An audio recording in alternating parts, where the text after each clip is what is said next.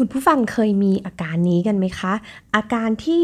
งานเยอะมากๆทำงานไม่ทัน พอทำงานไม่ทันงานก็ถูกสะสมไปเรื่อยๆ ยิ่งงานสะสมเรื่อยๆ ความเครียดก็ยิ่งทวีคูณ ยิ่งใกล้กำหนดความวิตกกังวลก็แอดแทกคุณทันทีนะคะ ถ้าคุณผู้ฟังมีอาการเหล่านี้คลิปมีบีซี EP นี้เหมาะกับคุณค่ะ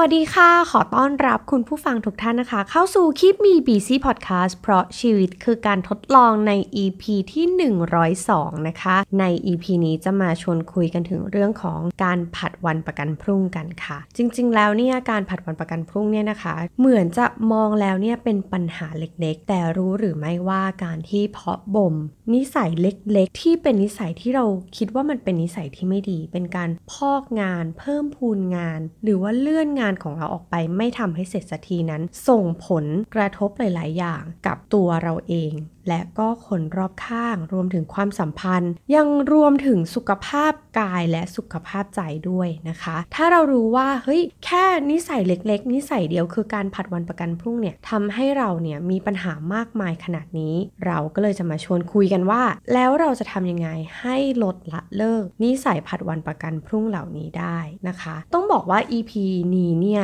เกิดขึ้นมาจากการที่อยู่ดีๆ วันหนึ่งเราก็รู้สึกว่าเฮ้ยทำไมเราเครียด แล้วก็วิตกกังววลจังเลยนะคะ กับงานต่างๆ งานมันก็เยอะมากเป็นปกติของมันนี่แหละ แต่ทำไมช่วงนี้เราถึงมีความวิตกกังวล มีความเครียด เครียดสะสมจนถึงขั้นเอาไปฝันนะคะ ว่าโดนตามงาน ฝันว่าอุ๊ยเจ้านายเดินมาตามงานแล้ว เพื่อนร่วมงานก็มาตามงาน ลูกค้าก็มาตามงาน แถมพอใกล้ ๆ ตื่นนะคะ ก็จะมีอาการเหมือน คิดงานนะคะ คิดว่าเฮ้ยวันนี้ต้องทำอะไร วันนี้เออทำอันนี้แล้วหรือยังแล้วก็สะดุ้งตื่นขึ้นมานะคะพอเป็นอย่างเงี้ยนะคะมาเป็นเกือบเดือนเลย ก็คิดว่าถึงเวลาแล้วที่จะต้องมาคุยกับตัวเอง แล้วก็มาสะสางปัญหานี้สักทีนะคะ เอไม่แน่ใจว่าคุณผู้ฟังมีปัญหาเหล่านี้เหมือนกันหรือเปล่าโดยเฉพาะในช่วงเวลาที่งานเยอะมากๆนะคะ แล้วก็เราก็รู้สึกทำไม่ทัน ทีนี้เนี่ยสิ่งแรกที่เอมทำนะคะ ก็คือการที่เราลองเซลฟ์ทอล์กกับตัวเองดูก่อนว่าความเครียดหรือความวิตกกังวลต่างๆ ที่เรากำลังเจออยู่นั้น หรือว่าเรากำลังประสบอยู่นั้น มันเกิดขึ้นจากอะไร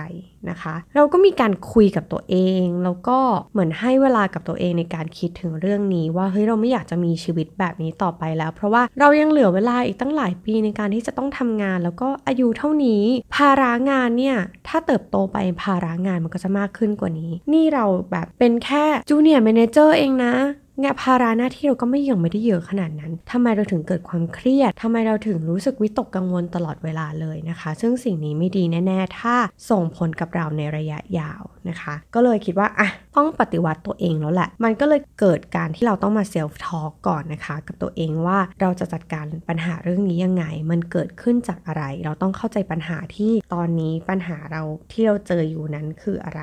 นะคะ พอคิดได้แล้วว่าเออจริง ๆ แล้วมันเกิดขึ้นจากการที่เรามีงานค้างๆเยอะมาก โดยเฉพาะงานที่มันสำคัญแต่มันไม่เร่งด่วน แล้วเราก็ดึงงานนี้ประวิงเวลางานนี้จนในที่สุดมันก็เกือบเกือบจะถึง deadline หรือว่ามันถึงเวลาแล้วที่เราจะต้องทำงานนี้ ประกอบกับงาน daily ต่างๆนะคะ งานที่แบบ เป็นงานแทรกบ้างงานอะไรบ้าง พอมารวมตัวกันนะคะ ก็บูมเป็นโกโก้ครันช์เลยนะคะ เกิดความเครียดระเบิดออกมา แล้วก็เกิดความวิตกกังวลระเบิดขึ้นมา เพราะฉะนั้นเนี่ยเราก็รู้แล้วว่าอ๋อจริง ๆ ปัญหาเนี่ยมันอยู่ที่งานที่มันไม่ได้ด่วน แต่มันสำคัญแล้วเราก็ไม่ยอมลงมือทำสักทีนะคะ ทีนี้มันก็ถึงเวลาแล้วแหละที่เราจะต้องมาสะสางปัญหานี้กันนะคะเอ็มคิดว่าถ้างานไหนที่มันสำคัญแล้วก็เร่งด่วนเนี่ยคุณผู้ฟังหรือแม้กระทั่งตัวเอ็มเองเนี่ยก็มักจะทำมันทันที เพราะเรารู้ว่ามันเร่งด่วนแล้วมันก็สำคัญด้วย เพราะฉะนั้นมันต้องการเวลาในการที่จะรีบสะสางมันทำให้เสร็จแล้วก็ตัดสินใจณวินาทีนั้น เพราะว่ามันเร่งด่วนแล้ว สิ่งสิ่งนี้เรามักจะโฟกัสกับมันนะคะ มันสำคัญแล้วมันก็เร่งด่วนเพราะฉะนั้นอะสิ่งนี้จะมักจะถูกทำไปก่อน แต่เจ้าก้อนงานก้อนหนึ่งที่เรามักจะละเลย หรือว่าเป็นงานที่มันสำคัญแต่มันไม่ด่วนอะมันรอได้บางอย่างมันรอได้ แล้วเราก็รอรอรอรอจนกระทั่งมันถึง due date หรือมันถึง deadline ที่เราจะต้องส่งงานนี้แล้วนะคะ มันก็เลยแบบทำให้เราแบบเฮ้ยมันสำคัญแต่ทำไมเราถึงไม่ให้เวลากับมันนี่แหละค่ะ นี่คือเจ้างานที่เราคิดว่ามันเป็นปัญหาของเราในช่วงขณะนี้นะคะ ซึ่งเขาก็บอกว่าผลจากการที่เราผัดวันประกันพรุ่งที่เรื้อรังเนี้ยมันส่งผลระยะยาวกับชีวิตครอบครัวแล้วก็การงานของเราเลยนะคะ ลองมานั่งดูว่าเฮ้ยเจ้างานก้อนเนี้ยมันส่งผลยังไงกับชีวิตเราบ้าง เวลาที่เรามีงานค้างทำไม่เสร็จ เราก็จะมีการคิดวนแล้วว่าเฮ้ยงานนี้ทำหรือยังพอไปทำงานอื่นสักพักก็จะกลับมาแล้วคิดว่าเฮ้ยงานนี้เราทำหรือยังนะพอยังไม่ได้ทำนะคะ พอมันยิ่งใกล้ deadline ใกล้ถึงเวลาที่เราจะต้องส่งงานนี้แล้ว หรือว่าจะต้อง present งานนี้แล้วเนี่ยมันก็จะเริ่มเครียดนะคะพอเครียดแล้วก็ยังไม่ได้ทำมันก็จะวนไปอีก มันก็จะเริ่มจิตตกวิตกกังวล เอาไปฝัน บางทีก็เริ่มมีอาการเหวี่ยงวีนใส่คนรอบข้างเหวี่ยงวีนใส่คนในทีม ใส่ครอบครัว หรือคนที่อยู่รอบตัวเรา ปัญหามันเกิดขึ้นจากจุดเล็ก ๆ จุดนี้เองที่มันทำให้เกิดปัญหาที่มันใหญ่มากขึ้นนะคะ เพราะฉะนั้นถ้าคุณผู้ฟังมีปัญหาเหล่านี้ เจอคล้ายๆกัน เราจะต้องรีบตัดต่อปัญหานี้ให้เร็วที่สุดนะคะ แล้วเขาบอกว่าจริง ๆ แล้วเนี่ยนะคะจากผลการวิจัยนะคะจาก Stockholm University นะคะนี่ก็ reference ข้อมูลมาจากเว็บไซต์ที่ชื่อว่า voa thai com นะคะซึ่งก็จะพูดถึงเรื่องจิตวิทยาเกี่ยวกับเรื่องของการผัดวันประกันพรุ่งไหวอย่างน่าสนใจเลยทีเดียวนะคะ เขาบอกว่าการผัดวันประกันพรุ่งเนี่ยมันเป็นวิธีการที่คนเราจัดการกับอารมณ์ แล้วก็จิตใจของตัวเองนะคะ ยกตัวอย่างเช่นง่าย ๆ เลยนะคะ แทนที่เรารู้ว่างานนี้เราจะต้องทำให้มันให้เสร็จ เรารู้ว่ามันเออจะต้องถึงกำหนดแล้ว แต่เราอาจจะเลือกไปออกกำลังกาย แทนที่จะทำงานให้เสร็จ แล้วก็บอกกับตัวเองว่าเฮ้ยออกกำลังกายนี่แหละมันมีประโยชน์ สิ่งสิ่งนี้เนี่ยนะคะ เขาเรียกว่าการชดเชยทางจิตใจ ซึ่งมันจะทำให้เรารู้สึกดีขึ้น แม้ว่าเราจะต้องเลี่ยงงานที่เราจะต้องทำเอ็มคิดว่าหลาย ๆ คนก็อาจจะมีปัญหาเหล่านี้เหมือนกันนะคะ การที่แบบบางทีเราอาจจะยังไม่เริ่มงาน เพราะเราคิดว่าถ้าเรารออีกหน่อย มันจะหาทางที่ทำงานแล้วสมบูรณ์แบบมากขึ้น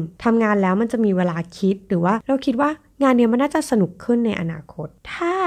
คุณผู้ฟังมีอาการคล้าย ๆ กันเหล่านี้นะคะ เราก็มีคำแนะนำเพื่อแก้ไขปัญหาหรือว่านิสัยการผัดวันประกันพรุ่งของคุณผู้ฟังมาให้ฟังกัน นะคะ เพื่อที่เราจะได้จัดการปัญหาออกมา แล้วก็พยายามแยกปัญหาออกมาเป็นชิ้นๆ แล้วเราจะได้แก้ปัญหามันได้อย่างถูกจุดมากขึ้นนะคะ ข้อแรกก็คือว่าเราต้องกำหนดงานที่เราจะทำไว้ จัดเป็นส่วนๆ โดยที่จัดลำดับความสำคัญของงานนะคะ อันนี้เองก็ลองเขียนเล่นๆนะเนาะเขียนออกมาว่าเอาเราเรามาดูซิว่าเจ้าก้อนงานที่เราบอกว่ามันเยอะมากๆเนี่ยเนี่ยเรามา ลองแยกส่วนกันซิ เอาเจ้า to do list ที่มันเขียนไว้นี่แหละ เอามาจัดลำดับความสำคัญของงานกันดูนะคะ แกนแรกนะคะก็คือแกนที่สำคัญมากแล้วก็สำคัญน้อยนะคะอีกแกนหนึ่งก็คือแกนอาจจะเป็นแกน x นะคะ ที่บอกว่าแบบเป็นงานที่เร่งด่วนหรือว่าไม่เร่งด่วนนะคะ มันก็จะถูกจัดลำดับงานอยู่ 4 ประเภทด้วยกันหลักๆ นะคะ นั่นก็คืองานที่มันมีความสำคัญ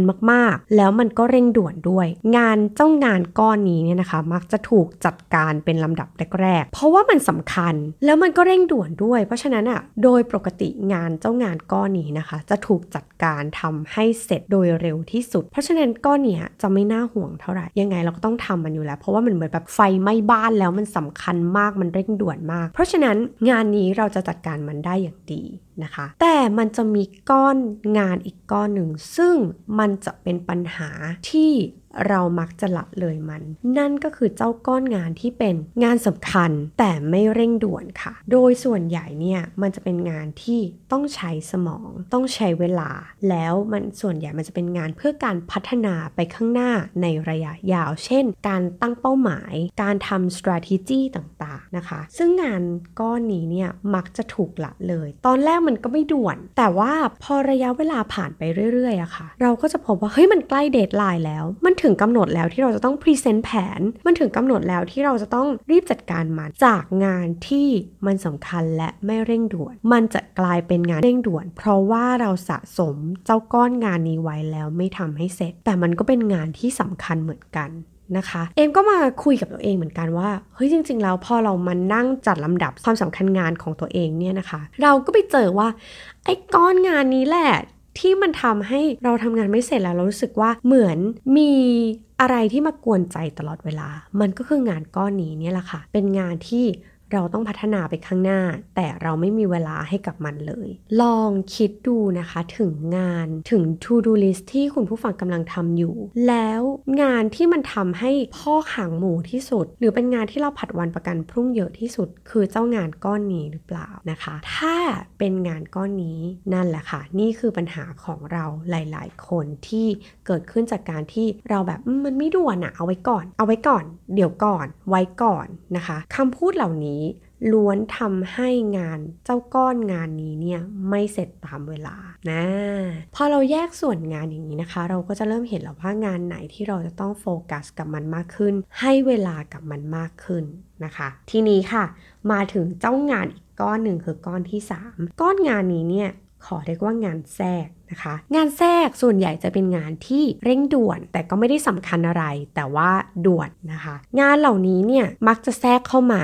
แล้วก็ทำให้แผนงานทั้งหลายทั้งปวงของเรานั้น มันล้วนแต่รวนไปทั้งหมด นะคะ จากที่เคยคิดว่าเฮ้ยเช้าเนี้ยฉันจะต้องทำสิ่งนี้ให้เสร็จแน่นอน แต่ด้านมีสายหนึ่งโทรเข้ามาว่า ขอข้อมูลนี้ด่วนจะต้องใช้แล้วภายในหนึ่งชั่วโมงนะคะ เจ้างานก้อนที่มันสำคัญแล้วก็ไม่เร่งด่วนอะ่ะ มันก็เลยถูกเลื่อนออกไป แล้วก็ถูกแทนที่ด้วยงานแทรกเหล่านี้ เจ้าก้อนงานนี้ละค่ะที่บางครั้งเราอาจจะต้องเซโนกับมันบ้าง หรือว่าอาจจะต้องถามว่างานนี้เนี่ยสามารถ รอได้จนถึงกี่โมง หรือว่างานนี้เนี่ยมันใช้เวลาในการทำมากน้อยแค่ไหน หรือว่าเราสามารถที่จะขอความช่วยเหลือจากคนอื่นๆ ที่จะมาช่วยเจ้างานแทรกนี้แทนที่เราได้หรือเปล่านะคะ อันเนี้ยเจ้าก้อนงานนี้แหละที่ก็เป็นผลนะคะ เป็นปัญหา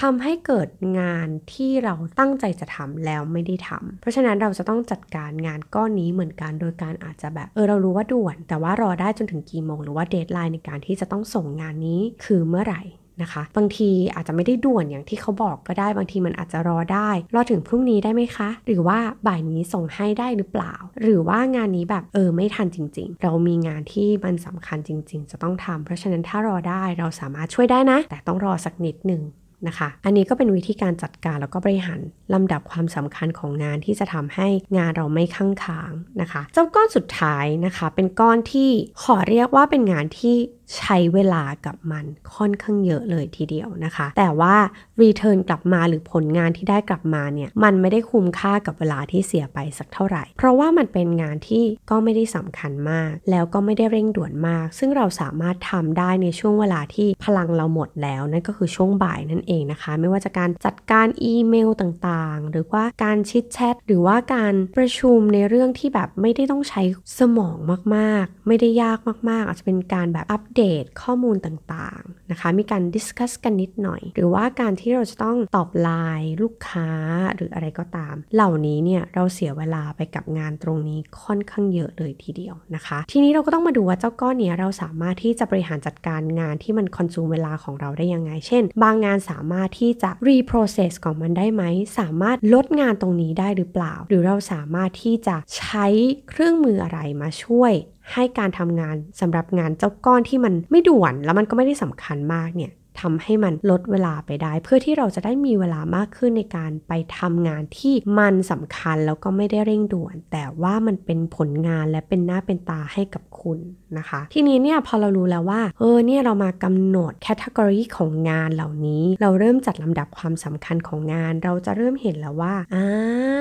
ทำไมงานที่มันสำคัญหรือว่างานที่เป็นผลงานเป็นหน้าเป็นตาของเรามันไม่ถูกทำสักที เพราะบางงานมันรอได้ รอได้บางทีรอแล้วก็ลืมแล้วก็มานึกได้อีกทีก็คือ อ้าวถึงเวลาจวนตัวถึงเวลาที่จะต้องทำแล้วถึง deadline แล้วนั่นเองนะคะ เพราะฉะนั้นเนี่ยการที่เรากำหนดเป้าหมายของการทำงาน หรือว่าการกำหนดไทม์ไลน์ต่างๆ แล้วก็จัดลำดับความสำคัญของงานนะคะ เป็น type ต่างๆเนี่ยเราก็จะเห็นได้ชัดว่าเฮ้ยเราเสียเวลากับงานอะไรไป ค่อนข้างมาก แล้วเราใช้เวลาอะไรกับงานสำคัญแล้วมันน้อยไปหรือเปล่านะคะ มันก็จะช่วยเราที่จะช่วยบริหารจัดการเวลา แล้วก็การทำงานได้ดียิ่งขึ้นนั่นเองนะคะอันนี้ก็ทำให้รู้สึกว่าพอมานั่งเขียนแล้วรู้สึกว่ารู้สึกโล่งใจขึ้นแล้วว่าอะเรารู้แล้วว่าปัญหาของเราอยู่ตรงไหน เราควรจะต้องเพิ่มเวลาให้กับงานไหน แล้วควรจะต้องลดเวลากับงานไหนลงไปบ้างนั่นเองนะคะ ทีนี้ค่ะ ขั้นตอนต่อมาคือขั้นตอนที่ยากที่สุดนั่นก็คือการลงมือทำค่ะ เรารู้แล้วเราว่าเรามีงานที่รอเราอยู่ เราจัดแคตตากรีของงาน เราจัดลำดับความสำคัญของงานเรียบร้อยแล้ว ทีนี้เนี่ยการลงมือทำนะคะ งานยากๆที่ต้องใช้เวลาต้องใช้รวบรวมความกล้าต่างๆ เราคุยกันหลาย ๆ EP ของคิมีบีซี่เลยนะคะ นั่นก็คืองานยากให้ทำตอนเช้า แต่ว่าตอนเช้าถ้าเราเริ่มพร้อม ๆ กับคนอื่น สมมติคุณเริ่มงานตอน8โมง8โมงอาจจะมีสายเข้ามาแล้ว แล้วมันเป็นงานแทรก แล้วคุณไม่สามารถจัดการชีวิตตัวเองหลังจากนี้ได้แล้ว เพราะมันมีงานแทรกงานด่วนงานอะไรต่างๆ เข้ามา เพราะฉะนั้นลองเริ่มงานให้เร็วขึ้นสักครึ่งชั่วโมง หรือ 1 ชั่วโมงนะคะ คุณจะรู้สึกว่าเฮ้ยเออหชั่วโมงนี้ที่เริ่มงานเร็วกว่าคนอื่นมันเหมือนทำงานที่มันแบบเราจะต้องจัดการหรือว่าสาสางได้ดีมากขึ้นนะคะ เมื่อสัปดาห์ที่แล้วเอ็มก็มีโอกาสที่จะได้สาสางงานล่วงหน้าหนึ่งชั่วโมง ก่อนที่จะคนอื่นจะเริ่มงานแล้วรู้สึกว่าเฮ้ยเราได้เวลามากขึ้นแล้วก็สามารถจัดการงานที่เราคิดว่ามันยากมันสามารถสำเร็จได้ อาจจะด้วยพลังสมองของเรามันยังมีอย่างเต็มเปี่ยม เราก็รู้สึกว่าเราอยากจะทำสิ่งนี้ให้เสร็จสักที เพราะว่ามันกวนใจแล้วก็สร้างความวิตกกังวลให้กับเราเหลือเกินนะคะ หรือเราเคยคุยกันนะคะในคิมีบีซี่ใน EP ของการตื่นก่อนคนอื่นเนาะในหนังสือ เขาก็บอกว่าเฮ้ยตื่นตีสี่ครึ่งตื่นตีห้าเพื่อมาทำงานที่เราคิดว่าเราอยากจะทำมันให้สำเร็จหรือว่าเรียนรู้ skill ใหม่คุณอาจจะเริ่มทำแบบเอ็กซ์ตรีมแบบนี้ไปเลยก็ได้ ขอเริ่มตีห้าขอทำให้เสร็จงานที่มันคิดว่ามันยากจริง ๆ แล้วหลังจากนั้นวันทั้งวันมันจะรู้สึกว่า เออ เป็นช่วงเวลาที่เราไม่ได้เครียดมาก ไม่ได้กังวลมาก เพราะว่างานยากๆ หรืองานสำคัญได้ถูกจัดการไปเรียบร้อยก่อนที่คนอื่นเขาจะมายุ่งวุ่นวายกับชีวิตเราตามตารางเวลาปกตินั่นเองนะคะ ทีนี้พอเราสาสางอะไรยากๆไปแล้วอะครึ่งวันหลังหรือว่าช่วงบ่ายหลังทานอาหารเนี่ยนะคะ เป็นช่วงเวลาที่คุณสามารถที่จะทำงานานที่มันแบบ เออ ไม่ได้สำคัญ เออไม่ได้ด่วนมาก จัดการอีเมลอะไรต่างๆ ของคุณ หรือว่าเป็นงานที่แบบ เออ ต้องคุยกับลูกค้า get feedback หรืออะไรก็ตามนะคะ ที่มันไม่ต้องใช้พลังสมองมาก มันก็จะทำให้เรารู้สึกสบายๆ ในช่วงบ่าย เออ ไม่ได้เครียดมาก เพราะว่างานสำคัญหรือว่างานที่มันแบบด่วนๆ ได้ถูกจัดการไปแล้วตั้งแต่ช่วงเช้านั่นเองนะคะ ทีนี้ค่ะ อีกขั้นตอนหนึ่งนะคะ ขั้นตอนที่ 3 คือการรีมายตัวเองว่าเราต้องทำงานให้เสร็จหรือทำงานให้สำเร็จ เพื่อผลประโยชน์ของตัวเอง หรือเพื่อผลที่ดีกับตัวเองในอนาคต หรือว่าในระยะยาวนะคะ แล้วก็คอยเตือนตัวเองว่าการเลื่อนการทำงานนี้ออกไป ไม่ได้ทำให้งานนี้ง่ายขึ้น แล้วก็ไม่ได้ทำให้ งานนี้สนุกขึ้นในอนาคต เพราะฉะนั้นทำมันให้เสร็จไปเถอะเพราะเดี๋ยวมันจะมีงานใหม่รอเราอยู่ การเลื่อนออกไปไม่ได้ทำให้เรารู้สึกสบายขึ้น แต่มันจะสร้างความวิตกกังวลหรือความเครียดของเราให้มากขึ้น ถ้าเราคอย remind ตัวเองแบบนี้เนี่ยเราจะเริ่มรู้สึกว่าเราต้องรักษาจิตใจของตัวเองให้มันดีด้วยการเออทำให้มันเสร็จเถอะเพราะเรารู้แล้วว่าเออการที่มันทำให้ค้างไปเรื่อยๆ มันเหมือนวงจรที่ไม่รู้จบพอเริ่มมีงานใกล้ deadline เครียดวิตกกังวล เหวี่ยงวีนจิตตก burnout แล้วก็กลับมาเริ่มใหม่ งานใหม่เข้ามาอ้าววน loop เดิมนะคะ เหล่านี้อาจจะทำให้เราเกิดภาวะซึมเศร้า เบิร์นเอารู้สึกว่าเหนื่อยกับงาน ทั้งที่จริงๆ แล้วมันเกิดขึ้นจากการที่เราผัดวันประกันพรุ่งกับงานที่เราควรจะทำให้เสร็จตั้งแต่วันนี้ แล้วก็เลื่อนมันออกไปเรื่อยๆ เป็นเหตุผลนี้หรือเปล่าที่ทำให้คุณรู้สึกเหนื่อยกับการทำงาน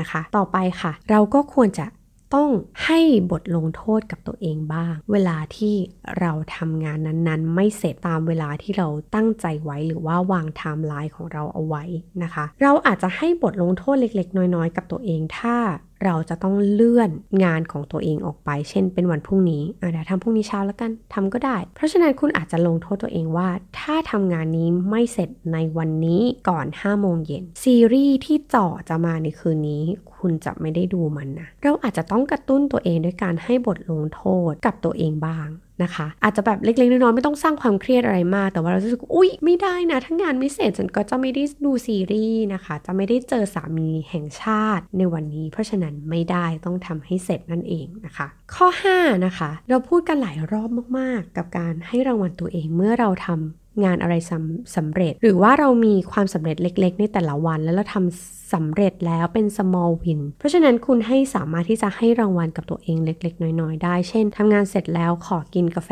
ดีๆ สักแก้วหนึ่ง ขอกินกาแฟที่เราอยากกิน กินขนมที่เราอยากกินหรือว่าอาหารที่เราอยากกิน เพื่อชุบชูจิตใจให้มันเบิกบานให้รู้สึกว่าเฮ้ยนี่แหละ คือความสำเร็จที่แบบเราจะต้องทำมันเรื่อยๆเฮ้ยพอทำเสร็จแล้วรู้สึกดีจังเลยนะคะ หรือสิ่งที่คุณได้ตอบแทนมาจากการที่คุณทำงานเสร็จ หรือสำเร็จตามเวลา มันคือความรู้สึกสบายใจแบบนี้นี่เองที่แบบโอ้ยโล่งแล้วโอเคแล้วผ่านแล้วแบบนี้นะคะ อันนี้ก็คือการให้รางวัลกับตัวเองเล็กๆ น้อยๆ จากการที่เราเออทำนะครับแล้วมันสำเร็จจริง ๆนะคะ แล้วที่สำคัญก็คือเราก็ควรจะต้องเซลฟ์ทอ l k กับตัวเองเรื่อยๆ หรือว่าคุยกับตัวเองเรื่อยๆว่า อะไรที่เราทำได้ดีแล้วล่ะ เออ หลังจากที่เราจัดการข้อ1ถึงข้อ 5 มาทั้งหมดแล้ว เรารู้สึกว่าอะไรที่เราทำได้ดี เออ เราลำดับงานได้ดีขึ้นละ เราลงโทษตัวเองแล้ว เพราะว่างานนี้ไม่เสร็จ เพราะฉะนั้นไม่ต้องดูทีวีจ้ะ หรือว่าเราให้รางวัลกับตัวเองอย่างดีแล้ว เวลาที่เราทำสำเร็จเรียบร้อยนะคะ หรือว่ามีอะไรที่เรารู้สึกว่าเราจะต้องพัฒนาต่อไปอีกนะคะ ก็อาจจะคุยกัน กับตัวเองเขียนลงไปนะคะว่าเออมีสิ่งไหนที่ต้องพัฒนา ถ้าทำแล้วมันดีขึ้นยังไงบ้าง ก็อาจจะต้อง feedback กับตัวเองเรื่อย ๆ แบบนี้นะคะ แล้วก็ที่สำคัญก็คือว่าไม่ว่าการทำงานอะไรก็ตามนะคะ สุดท้ายแล้วเราจะต้องรู้สึกว่าเรารู้ว่าจังหวะไหนที่เราจะต้องผ่อนหนักผ่อนเบา ผ่อนคลาย แล้วก็ดูแลจิตใจแล้วก็ร่างกายของตัวเองให้ดี อันนี้คือสิ่งที่สำคัญที่สุด นะคะ เราก็หวังว่าปัญหาหรือว่าประสบการณ์ที่เราเจอในช่วงหนึ่งเดือนที่ผ่านมานะคะ จะเป็นประโยชน์กับคุณผู้ฟัง เพราะเราเชื่อว่าหลาย ๆ คนก็อาจจะกำลังเจอปัญหานี้อยู่ แล้วก็ไม่รู้จะแก้มันยังไงนะคะ เราก็เลยมาแบ่งปันประสบการณ์นะคะ ให้กับคุณผู้ฟังก็หวังว่า EP นี้จะเป็นประโยชน์นะคะ ไม่ว่าคุณกำลังจะประสบปัญหาในเรื่องของการเรียนหรือว่าการทำงาน ก็ลองเอาเทคนิคนี้ไปใช้ดูนะคะ มันอาจจะเป็นประโยชน์กับคุณผู้ฟัง หรือว่าคนใกล้ ๆ ตัวก็ได้นะคะ เราจะได้รู้ว่าเราจะบริหารจัดการงานของเรายังไงให้มันรู้สึกว่าเรายังอยู่กับมันได้ เรามีความสุขแล้วก็งานของเรามันก็สำเร็จตามเวลาที่มันควรจะเป็นนั่นเองนะคะ อย่ามองว่าการผัดวันประกันพรุ่งเป็นปัญหาเล็ก ๆ เพราะว่าเจ้าปัญหาเล็ก ๆ หรือนิสัยเล็ก ๆ น้อยๆเนี่ยถ้าในเชิงของการทำพฤติกรรมดีๆ นิสัยดีๆ มันก็ส่งผลอันยิ่งใหญ่ได้ในอนาคต ก็เช่นเดียวกันนะคะ ในทางตรงกันข้ามก็คือ เจ้านิสัยที่ไม่ดีเหล่านี้ที่แบบเราพอกงานเอาไว้ เราสะสมงานเอาไว้ สุดท้ายแล้วมันก็จะเป็นปัญหาในอนาคตที่มันไม่เสร็จต่อเนื่องไปเรื่อยๆ เพราะฉะนั้นเมื่อเรารู้แล้วนะคะว่า อันนี้คือปัญหา อันนี้คือนิสัยที่เราจะแก้ไขแล้วก็พัฒนา เริ่มตั้งแต่วันนี้ที่จะแก้ไขมันเล็กๆ น้อยๆ แต่ทำไปเรื่อยๆ มันก็จะส่งผลดีกับเราในอนาคตได้เช่นเดียวกันนะคะ แล้วก็คุณผู้ฟังนะคะ ท่านไหนที่มีเทคนิคที่แบบเฮ้ยอยากจะแบ่งปันกับเรานะคะ ก็สามารถมาแบ่งปันได้ทั้งใน The Infinity นะคะใน Facebook Page นะคะ หรือว่าจะมาคุยกันนะคะใน Direct Message ของ Kimi BC Podcast นะคะที่เป็น Facebook Page ได้เช่นเดียวกันนะคะ หรือว่าใครที่ติดติดตามบล็อกดิอยู่นะคะ ก็สามารถไปติดตามบล็อกดิของ The Infinity ก็ได้เช่นเดียวกัน หรือว่าใครเป็นสาย YouTube นะคะ ก็ไปฟังผ่าน YouTube ของ The Infinity ได้เช่นเดียวกันนะคะสำหรับ EP นี้ลาไปแล้ว สวัสดีค่ะ